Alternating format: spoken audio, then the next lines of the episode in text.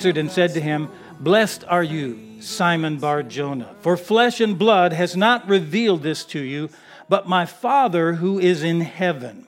And I also say to you that you are Peter, and on this rock I will build my church, and the gates of Hades shall not prevail against it. And I will give you the keys of the kingdom of heaven, and whatever you bind on earth will be bound in heaven, and whatever you loose on earth will be loosed in heaven. Hallelujah. We are continuing with our series, the one that asks the very important question we need to answer What is your name? Who is your daddy? We're dealing with identity. It's important that we know who we are. It's important that we know who our Father is. And I'm talking in the spiritual sense. So, as we go through this final message in the series, I really want you to concentrate on how this applies to you specifically. So, let's get into it. Uh, from this particular passage, uh, we're going to learn an awful lot about who we are and who He is and the destiny that He has for us. You know, we're a different bunch, we are at Visible Church. We're, we're Pentecostally, charismatic, full gospel faith kind of people, right? We're different from some of the other forms of Christianity. And I think one major distinction is what we might call the spirit of revelation. See, you might gain knowledge through research and reading, but revelation, spiritual revelation, is not possible through natural intellectual means. Information or, or knowledge can come by diligence, but revelation comes when a person opens up his spirit and hungers and thirsts for the knowledge and the ways of God. Yep. Now, there are three revelations that, if we get them, we can be everything that God desires us to be. That's a pretty bold statement, but I stand by it. If we get these revelations that I'm going to speak of tonight, we can be everything God desires us to be. And those three revelations are spotlighted here in the 16th chapter of Matthew. So before we actually get deeper, let's pray. Lord, I thank you for the spirit of revelation. I thank you that your spirit is among us tonight, that you are here in our presence, and that you desire to impart to us revelation. Lord, we open up our hearts and our minds and our spirits to receive from you tonight from the Word and from the Spirit directly. Lord, bring to us new life to the words that we are about to study and, and help us to see more than we've ever seen in these passages before. And I pray it in Jesus' name.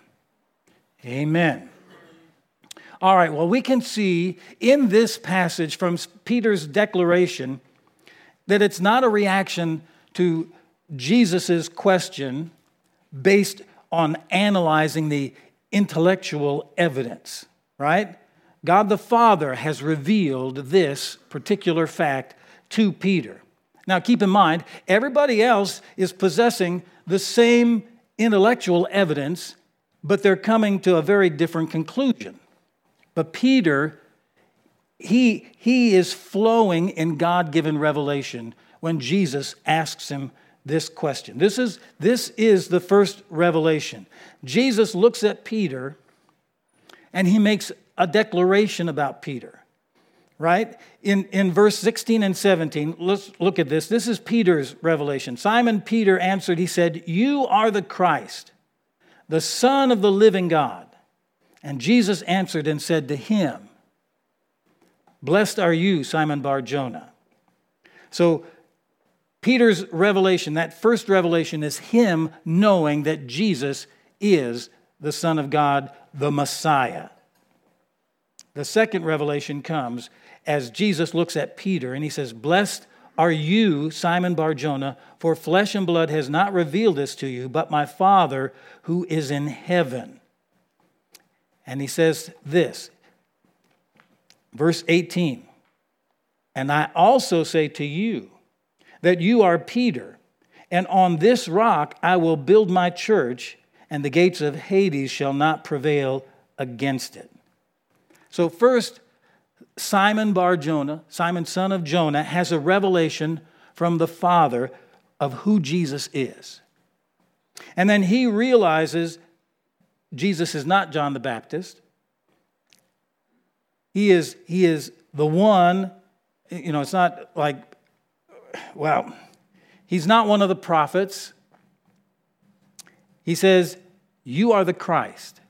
You are the anointed one. You are the Messiah. You're the Son of the living God. And Jesus said that revelation came from the Father.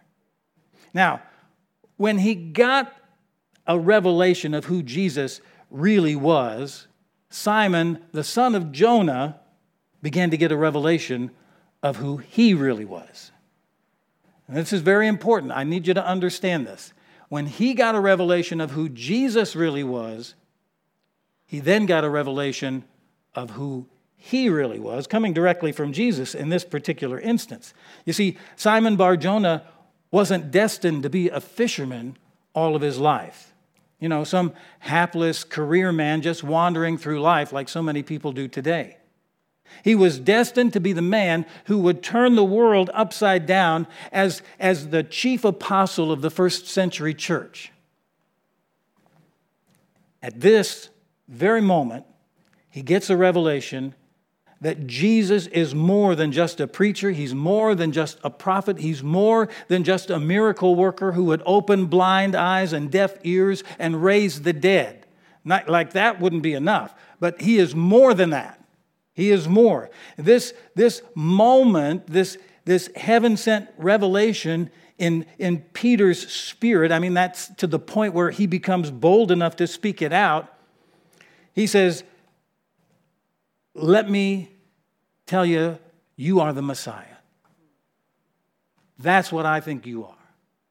And Jesus says, Well, let me tell you who you really are.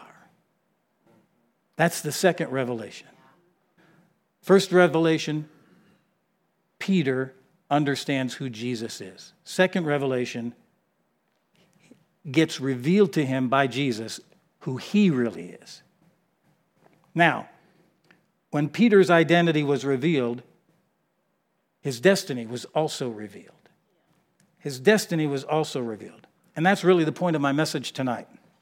If we get a true revelation of Jesus, we'll get a true revelation of who we are, our true identity. And then we'll get a revelation of our destiny.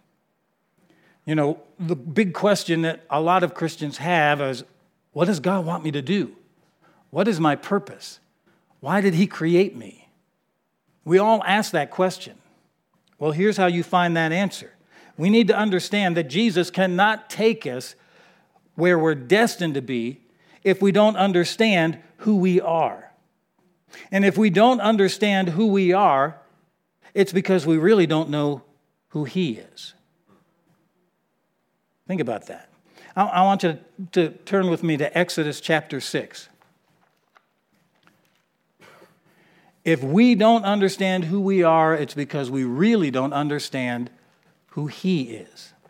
In Exodus chapter 6, starting in verse 2, and God spoke to Moses and said to him, I am the Lord. I appeared to Abraham, to Isaac, and to Jacob as God Almighty. And I want you to pay attention to the terms that he's using. I appeared to them as God Almighty, but by my name, Lord, I was not known to them. So, those who came before, Abraham, Isaac, and Jacob, knew him as God Almighty. God Almighty is El Shaddai if you go back to the original language. El Shaddai. When he says, They did not know me as Lord, I was not known to them as Lord. That word Lord is Jehovah, or literally in the Hebrew, Yahweh. We translate it as Jehovah, the I am, the self existent one. El Shaddai was the revelation that Abraham had of God. It was a revelation that sustained Abraham and Isaac and Jacob. And all of that that takes place in the book of Genesis. But here we are, now we're in Exodus. It's a different time. The nation of Israel is in bondage. They have been enslaved by Egypt, and God is getting ready to deliver them. And in this passage, God is revealing to Moses, He's saying, They had an understanding of me as God, as El Shaddai right? The Almighty One who can make something out of nothing. The God who can open up the dead womb of Sarah and restore the loins of Abraham and fulfill the promise that he made over their lives. They understood him as God, El Shaddai. He was the El Shaddai God of Abraham, Isaac, and Jacob. They got that, but they did not know him as Jehovah. They did not, and he says it right here. They did not know me by this name. They did not know him as Jehovah. They had heard the term because Abraham actually said that term when he said, Jehovah Jireh, the Lord will provide, right? When, when Isaac asked him where they would get the sacrifice. But that was, a, that was a statement of faith, not a revelation. Okay? It was not a revelation to them.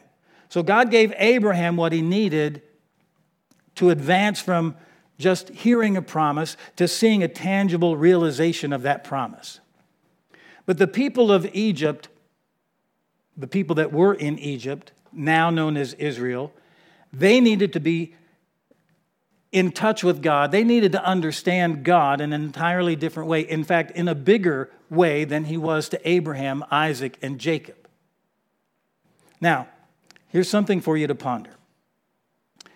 Sometimes, when you're in the middle of something, you know, a, a great trial, some, some tragedy, some very difficult opposition that you're facing, sometimes God will capitalize on the opportunity that the devil provided to incubate a new revelation in you. Sometimes it's in those times of great pressure that we come to understand God in a whole new way.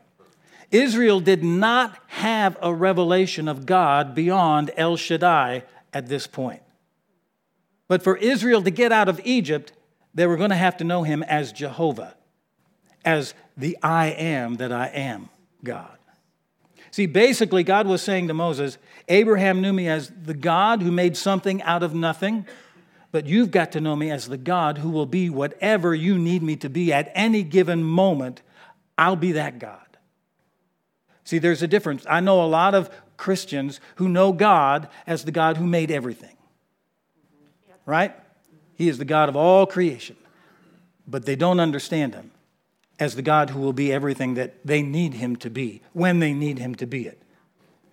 If you need water turned into blood, he's going to be that God. If you need hail to rain down on your oppressors, he's going to be that God. If you need the Red Sea parted, that's the God that he is. That's God Jehovah. If you're cold, he'll be a fire for you. If you're, if you're hot, he'll be a shade and produce a cloud for you. If you're hungry, he'll be manna.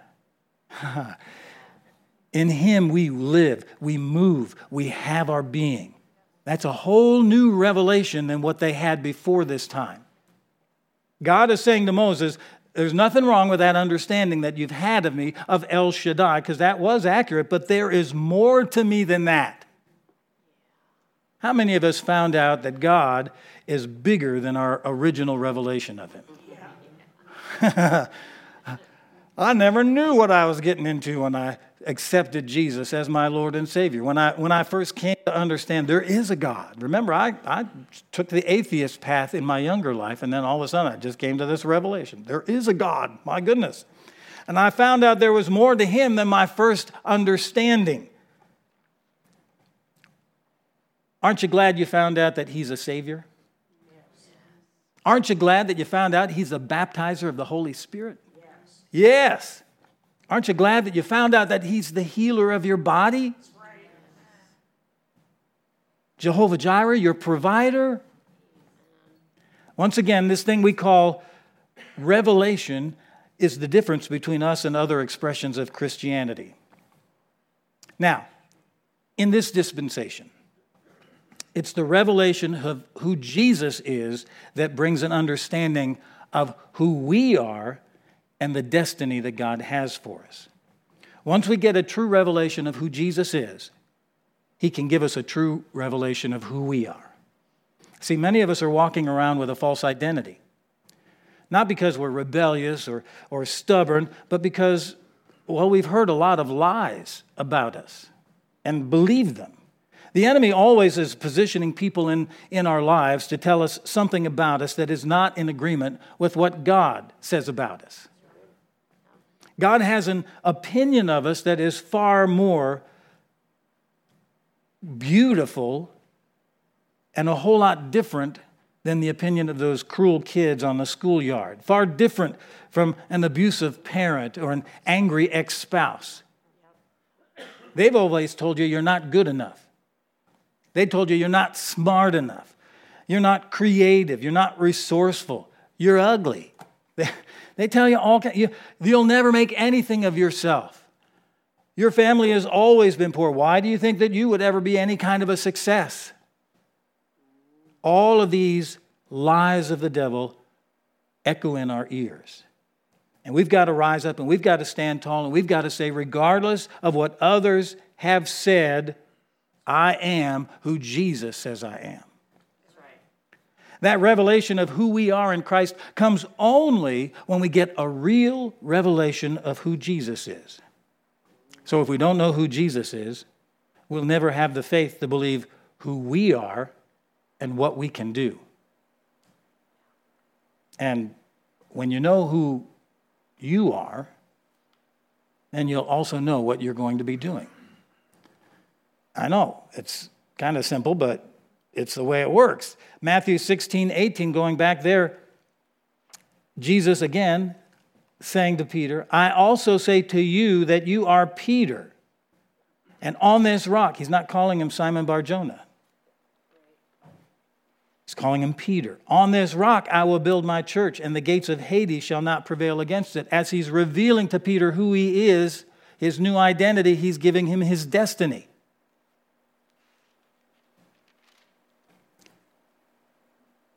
If we know Jesus, we'll know who we are. Destiny cannot be detached from identity. You will not be who God called you to be if you don't understand who you are. We have so many people in the church, I believe, who are mixed up about who they are. When we're believing anything about ourselves that contradicts Scripture, we are separated from our true identity. The Bible says that we are the head and not the tail. Yeah, let's say amen.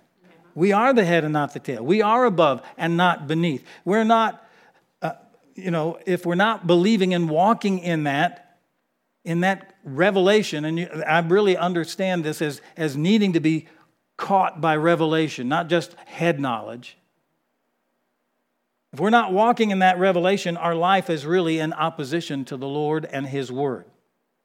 The Bible says that we are the light of the world. The Bible says that we are the salt of the earth. Our body is the temple of the Holy Spirit. We are a chosen generation. We're, we're a royal priesthood. We're a holy nation. Amen. Look at Romans 8, chapter, or chapter 8, verse 13. Good word here. Starting in verse 13 For if you live according to the flesh, you will die. But if by the Spirit you put to death the deeds of the body, you will live. For as many as are led by the Spirit of God, these are sons of God. For you did not receive the spirit of bondage again to fear, but you received the spirit of adoption by whom we cry out, Abba, Father. The Spirit Himself bears witness with our spirit that we are children of God. Catch some identity here, folks. We are children of God. And if children, then heirs, heirs of God, and joint heirs with Christ, if indeed we suffer with Him, that we may also be glorified together. This passage tells me I am not a slave. I am not a slave. God calls me a son. And it's not just a matter of semantics. You know, believing, believing that truth has implications. Let's take a look at John chapter 14. One of my favorite passages of Scripture, one of my more challenging passages of Scripture, in John 14, verse 12. Jesus is speaking to his disciples, and he says, Most assuredly, I say to you, he who believes in me, the works that I do, he will do also. And greater works than these he will do because I go to my Father. And whatever you ask in my name, that I will do, that the Father may be glorified in the Son. If you ask anything in my name, I will do it. Now, my question to you is do you have faith in Jesus? Do you have faith in Jesus? He says, Those who believe in me will do the works that I do. Do you have do you believe what he said? See, many of us believe in what he said, but we're not so sure that he was saying it to us or about us. he was talking to the apostles, you know, he, he was talking to the more spiritual ones. He wasn't saying this about us. I mean, just us, was he? Was he? See, we have got to know what God's opinion is about us. If we say we're going to fail, then, well, we're in opposition to what God says about us. In this passage, Jesus is essentially saying we are able to bring the glory and the presence of God into any situation. Will you believe it? We are able to bring the glory and the presence of God into any situation.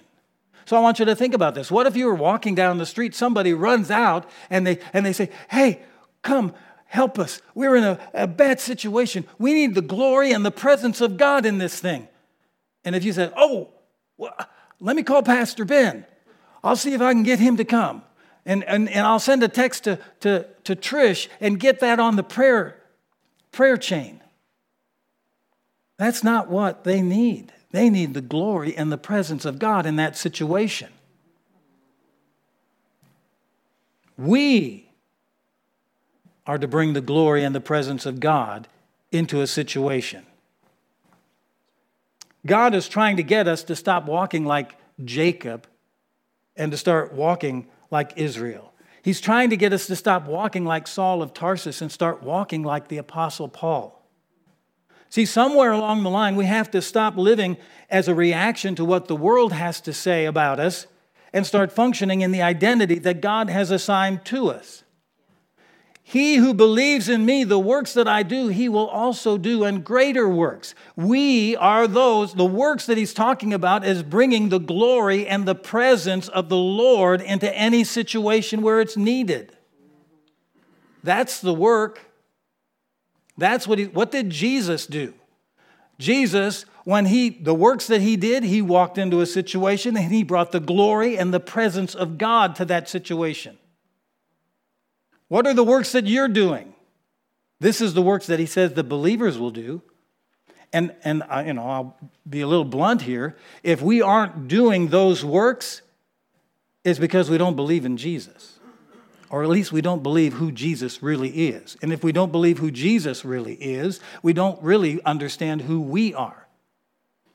Are you catching my drift here? It's important for our identity and for our destiny if we're going to walk in the destiny that God has for us, we have to understand who we are. And in order for us to understand who we are, we have to understand who He is. We have to know Him before we can know ourselves and know our destiny. But, Pastor, you don't know what I've been through. You don't know what I've done. You don't understand the difficulty that I'm going through right now. Remember, if you're in a tough spot right now, spiritually, mentally, physically, financially, God will take advantage of that place to incubate a new revelation for you. That's the best place to be for a new revelation of the, of the power and the grace and the presence of God in your life. See, God took advantage of the wilderness in order to incubate a new revelation in his people. They'd been in bondage, they'd been living as slaves for hundreds of years. Now, you think about that. Hundreds of years, the Egyptians had ingrained a slave identity in them. They were humiliated, they were degraded as a subclass people.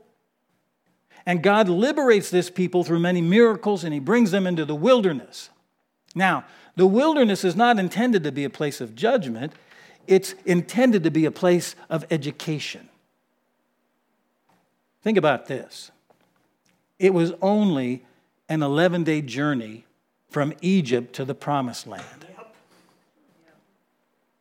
So once they were freed from their bondage, within two weeks they could have been possessing their promised land. But that didn't happen because it was never God's plan for them to just pass through. God had a work to do in his people. God was going to use the wilderness as a classroom setting to help them relearn their spiritual identity. Now, in the wilderness, God gave his people civil law, he gave them moral law, he gave them ceremonial law. In the wilderness, they received the Ten Commandments. They received all of the, the ceremonies that dealt with the shedding of blood, you know, all the sacrifices. They received the architectural designs for the, the tabernacle and the Ark of the Covenant. All of this is happening. It's his classroom, it's, it's the university of God taking place in the wilderness because they had to learn who God was. They had to learn more about what He wanted in their lives, and they had to understand who they were. All of that was established in the wilderness, even understanding that concept of entering into the presence of God.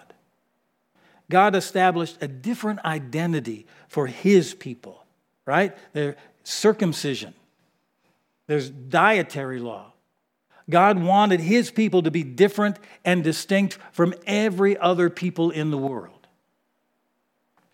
God doesn't want his people to be like the world.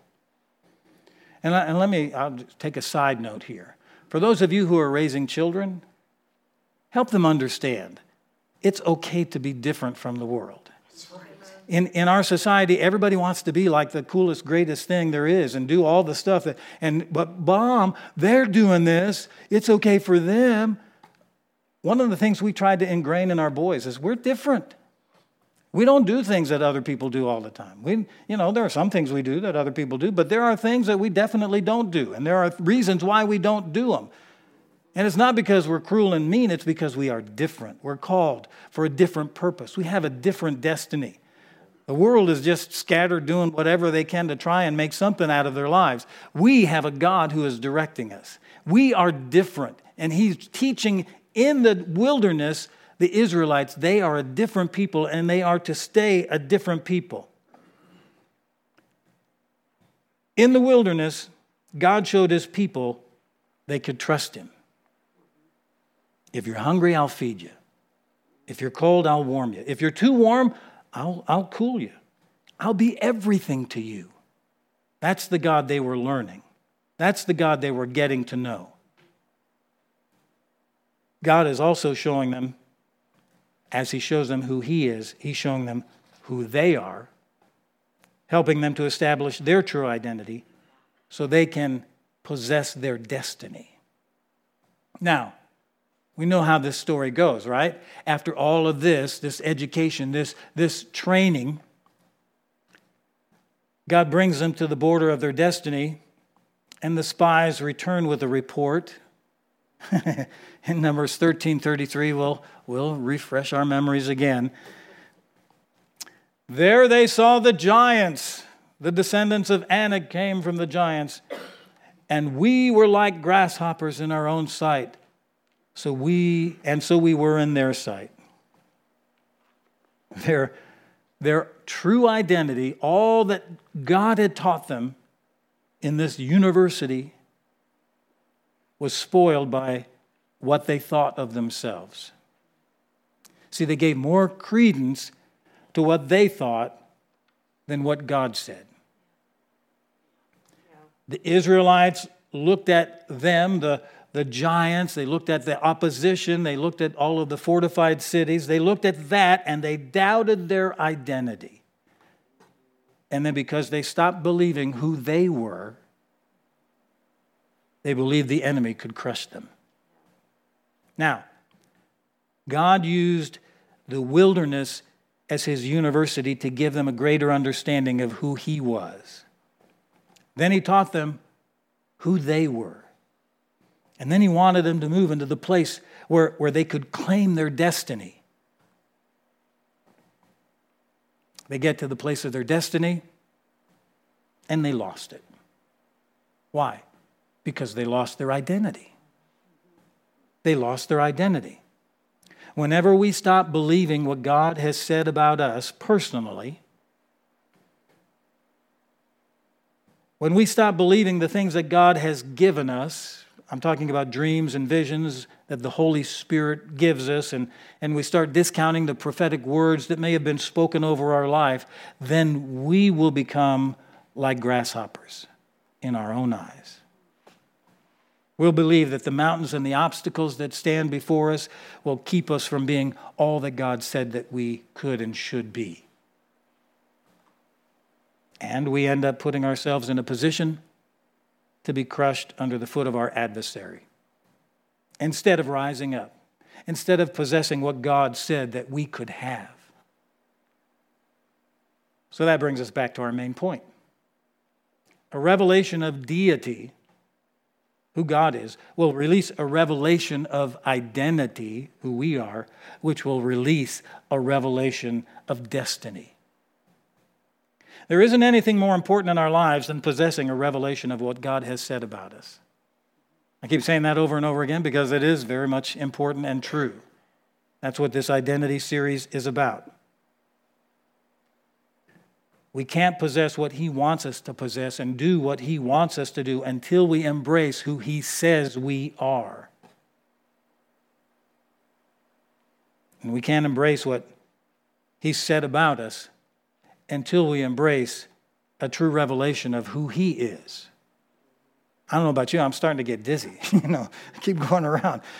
God, I got to understand who God is before I can understand who I am, before I'll understand my destiny, and, and then if I, well, you get my drift.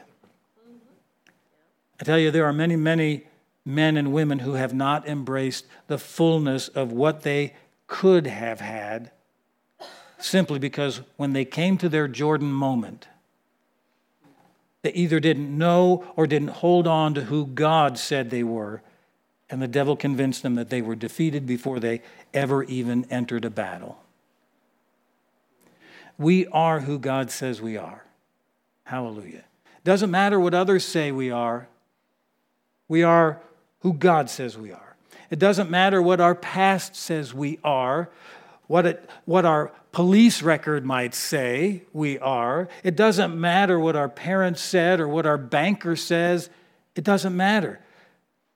It's like, Jesus, you are Peter, and on this rock I will build my church. No, I'm, I'm Simon Barjona. I'm Simon the son of Jonah. I, am not an intelligent guy. I, I'm just a fisherman.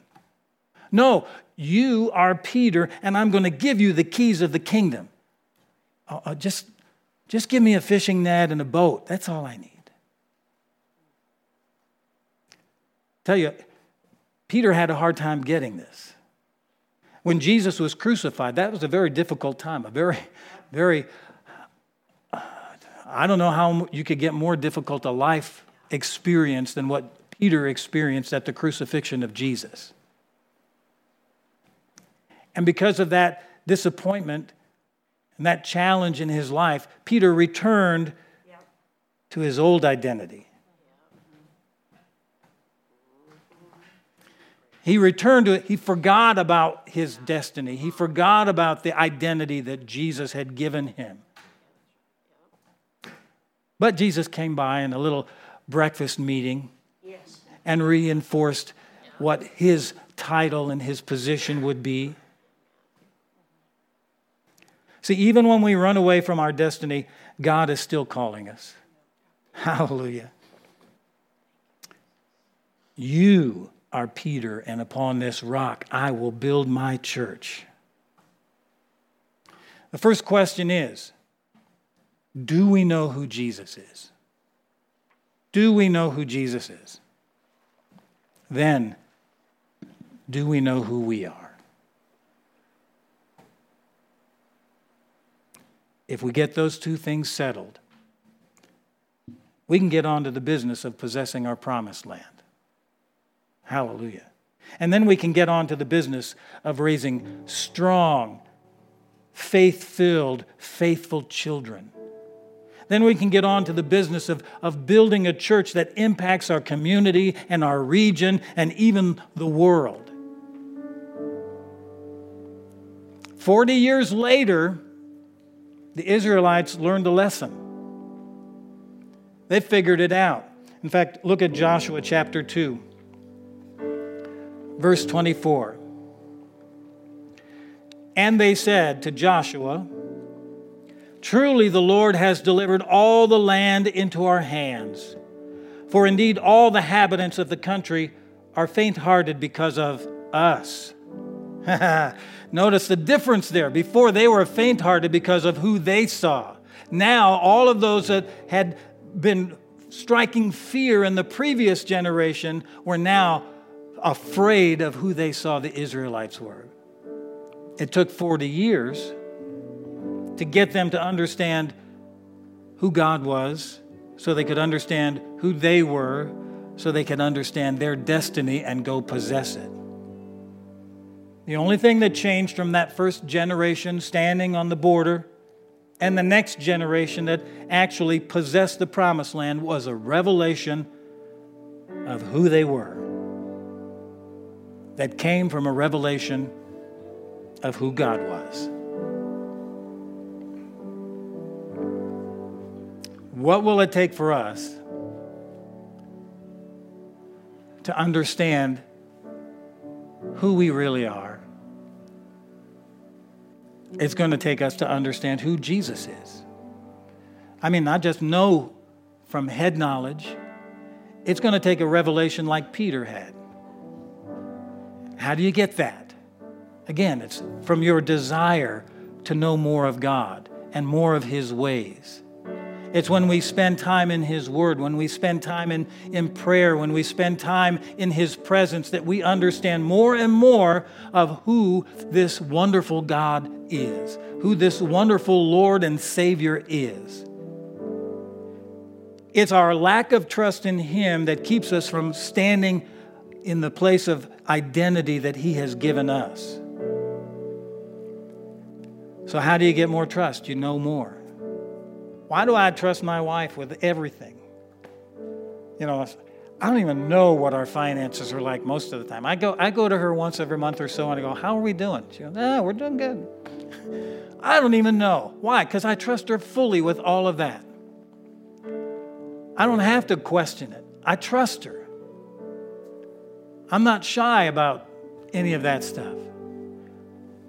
If, if you came and told me, you know, your wife was saying mean things about you, I'd say, You're a liar. I know my wife, and my wife knows me. And that kind of trust gives us freedom and it gives us strength in our marriage, in our relationship, in, a, in our walk in life as a married couple. Well, when you know Jesus to that extent and more, because he's so much better than my wife, don't, you know, take that the right way. He is so much better than my wife, and, and he's so much better than I am for my wife. When you understand him, that trust helps you trust what he said about you. See, the problem is you, you read what he said about you, but you don't trust it. You're not believing it. I don't know. It doesn't seem like that. Get a revelation of who Jesus is and understand and receive the identity that he's given you, and then go out and claim your destiny. Amen? Amen. Father, I thank you. for all that you've done and all that you are doing. Lord, I thank you that you, you didn't abandon us when we were pitiful, hopeless, helpless people. Lord, you redeemed us, you rescued us, you pulled us out of that pit and set our feet on solid rock. Lord, help us to see you in a way that, that brings faith, in a way that brings assurance, in a way that brings understanding, in a way that brings identity that will release us to the destiny you have for us. Lord, let it be so in every life here. In Jesus' name I pray. Amen. Let's worship Him. Let's get to know Him better, even in the song. Well, there at the end, he started talking about trusting God. And I don't know if he did that on purpose, but we got a new song and it's called Trusting God. And I love how he said it in that message God is everything that you Oh,